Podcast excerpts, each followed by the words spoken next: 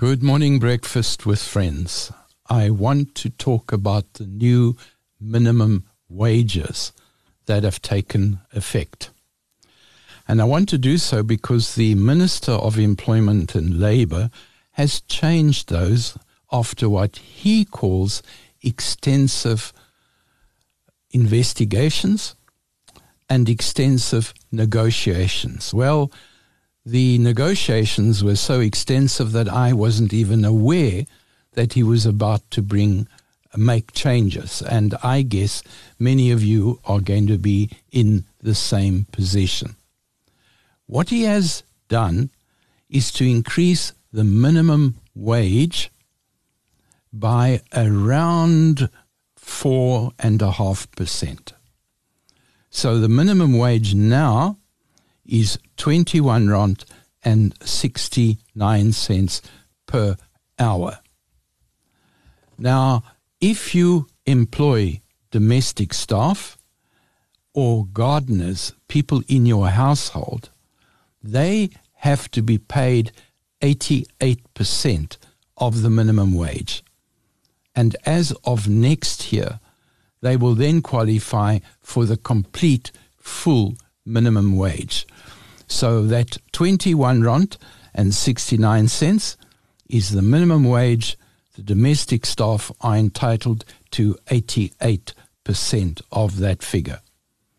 If you employ people as a farmer, you are now required to pay the full minimum wage. There's no longer a concession that you can hide behind to pay less than that amount. In reality, it means that people are going to earn around one rand more per hour than what they were earning previously. That makes it about 35 rand more per week, and you multiply that by four to find out how it's going to affect the annual figure. Now, let me remind you that your housekeeper has got to take a taxi to get to work. She has the same food inflation that you face. She has the same issues around education, books, even schools that are supposed to be free charge fees. There are ways in which you have to contribute. So the minimum wage, while it may seem high, it does not in fact solve the poverty question in South Africa.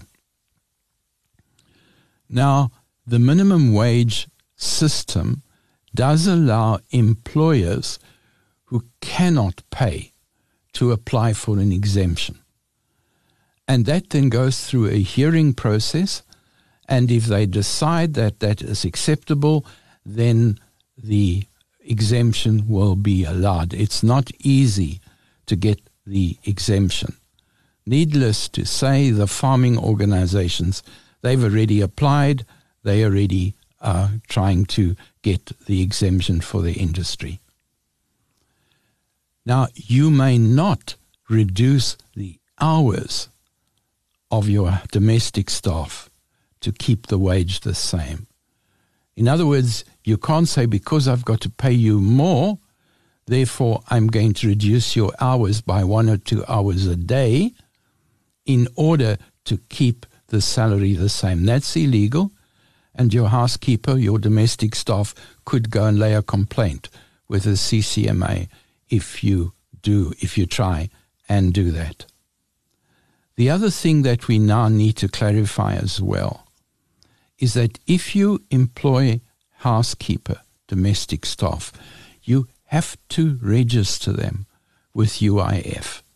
It's not a lot of money you've got to pay in, but if you don't UIF is going to come off to you because under the old rules, if you didn't register, then they weren't entitled to benefits. Now they are entitled to those benefits, whether you registered them or not. But now the government's going to come after you for the fact that you did not register them. So the critical thing is be aware of what the new hourly rate is. Make sure you adjust the UIF to suit the new salary and be aware that during next year, March, there will be a further increase because then you're going to have the minimum wage going up by another 4% and you're going to have to catch up. So it's going to be a far bigger jump during next year. Thank you.